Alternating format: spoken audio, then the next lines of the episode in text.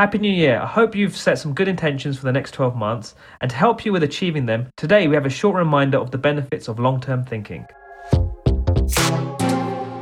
This brings me on nicely to a topic I wanted to ask you about. Have you heard of something called the marshmallow test? No. But let, you never heard of it? You never heard of it? It's like a, like a psychological... Actually, wait, wait, wait, wait. Do you know what?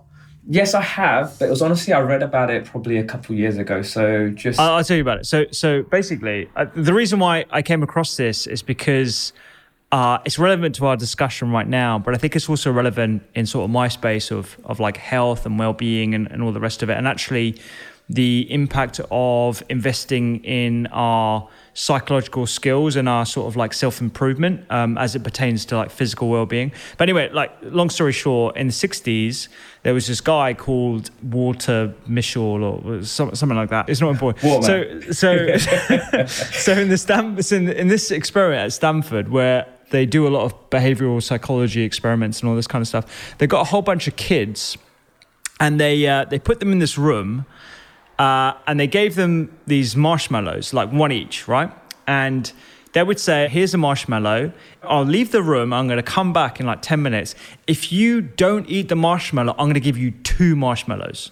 Two marshmallows. And they leave the room. And then some of the kids are like, fuck this, I'm just going to eat the marshmallow. They eat the marshmallow. And then other kids are able to delay gratification with the expectation that, you know what, I'm going to get two marshmallows in the future.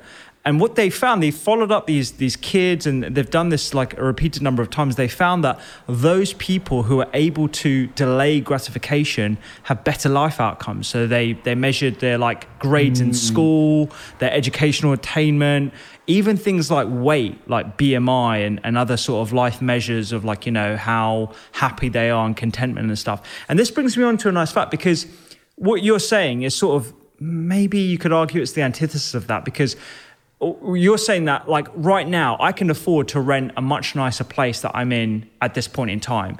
Uh, you know, if I'm spending mm. four and a half, five K a month, let's say, in London, I can get like a nice, like, three bed apartment. It's close to a park or whatever, whatever. Or I can like rent something a lot smaller, save up such that I can buy a place that I own, or I can like rent something better in the future. I- I'm not sure, but like this whole sort of process of delayed gratification is something I'm trying to sort of infuse into my life on a day-to-day basis, because I think it's a really, really important thing. What do you, what do you think?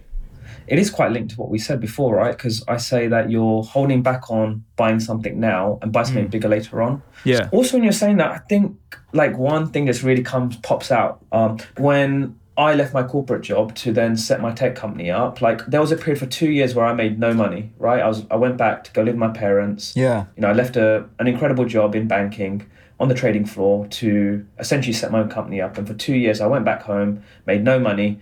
And even my first salary was like thirty grand. And then it went up to forty, fifty, and eventually got to an okay amount, right? But I, the only time I made my serious money in the last, um, let's say the last eight years, right, was actually when I sold some of my shares in my company. But I missed out for the last eight years. Like I didn't make much good salary. Like, so if you had to benchmark, so if we did two lives, right, you've got the corporate life, like, and loads of my friends went on the corporate side.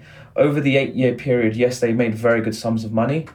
Um, but actually, if you look at it now, it's like, it's a different story, right? Yeah, yeah. Um, you could say I'm lucky as well, though. There's also a bit of luck, because maybe, you know, I'm lucky to have got an exit. But I did foresee this happening, though. I did. I, I knew that I would not. I'd suffer from a money perspective for seven, eight years. But I knew there would be this moment where, um, if I love what I do and I go for it, I'll make money. I just yeah. knew I would. So I think that in my in my mind, that is a marshmallow test that I went through. one hundred percent. Uh, I, I agree. And actually, as you're saying that, I'm realizing that this whole concept of delayed gratification is is applicable probably to most entrepreneurs in their, their ability yeah. to succeed. Using my example, and I'm not like, you know, trying to boast on, on, on the pod or whatever, but even from the point of starting Doctor's Kitchen, my podcast uh, alone will satisfy a, a good sort of six-figure sum salary every single year. On top of that, adding my books as well, you know, that's another six-figure uh, a year salary. On top of that, like the corporate gigs and all the rest of it, you know, that's that's a, a good, like, decent amount of wealth for one person to have with minimal Sorry. team. So it's it's actually like not a bad lifestyle. But what I've done is put all of that money, pay myself pittance over the last few years. I mean, the podcast took a, a while to get to that point. You know, it was three years without making a single penny.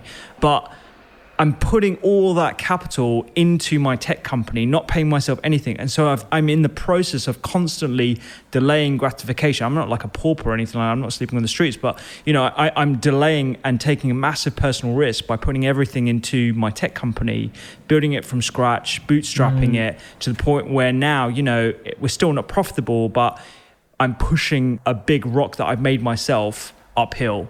I have that sort of like confidence in myself. I think that's really important as well, that you can actually achieve it. But still, it's it, everything is a massive gamble that you've done, and that I've just had an epiphany as you were talking about it now, that I'm kind of like currently doing. You know, you have reached the top of what you do, but you're now going to another category. Like, let's call it another category, maybe yeah. bigger or smaller, I don't know. But you're coming, you're joining the tech category, um, or I guess I am. And yes, yeah, so you're you're basically restarting. But I feel that if you deliver what you plan to do, which I know you will, in the tech space that's bigger than the others. So you've rolled the die. Like, you know, I think it's rolling the die. And I think it's just like relationships, right? Like I've yeah. seen people go into relationships with certain people where they're good. Like they're good people to go be, be in a relationship and even potentially marry, because, you know, they may find a find a way for it to work. But you could argue, you could argue that they, if they'd waited, they could have found someone better.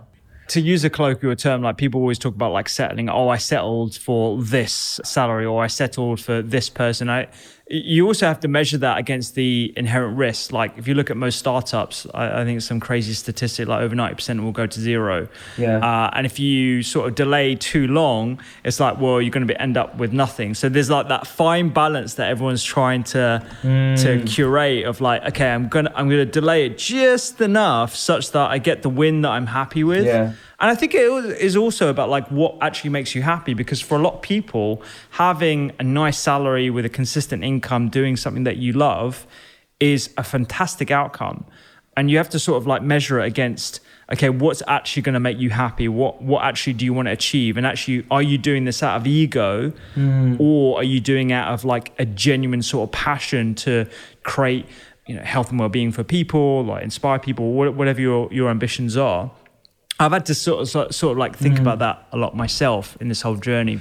You know, I think life's full of loads of games, right? You've got the um, you've got the career game, you've got the relationship game, you've got like the impact game, like, you know, how much can you give back? You might have the let's have a kid game. You know, you've got hey, can I have the best relationship game? There's so many like games to play in life, and I think for the last eight nine years, I definitely went all in on, you know, the career game. And yeah, I'm super satisfied in that space, and I it is like my passion, and I'll continue it. But yeah, I think life's about playing the different games, right? And I think for me, this is like starting the podcast. You know, I've been kicking the can about a bazillion times, and I'm yeah, doing man. it now. And you know, this is the game I want to play as well as some other games. So I think that's what we all go through phases in life, right? We need to just make sure we play different games. That was from our seventh of September episode. Why not bring in the new year by listening to the full thing? Follow the link in the show notes to listen to the full episode.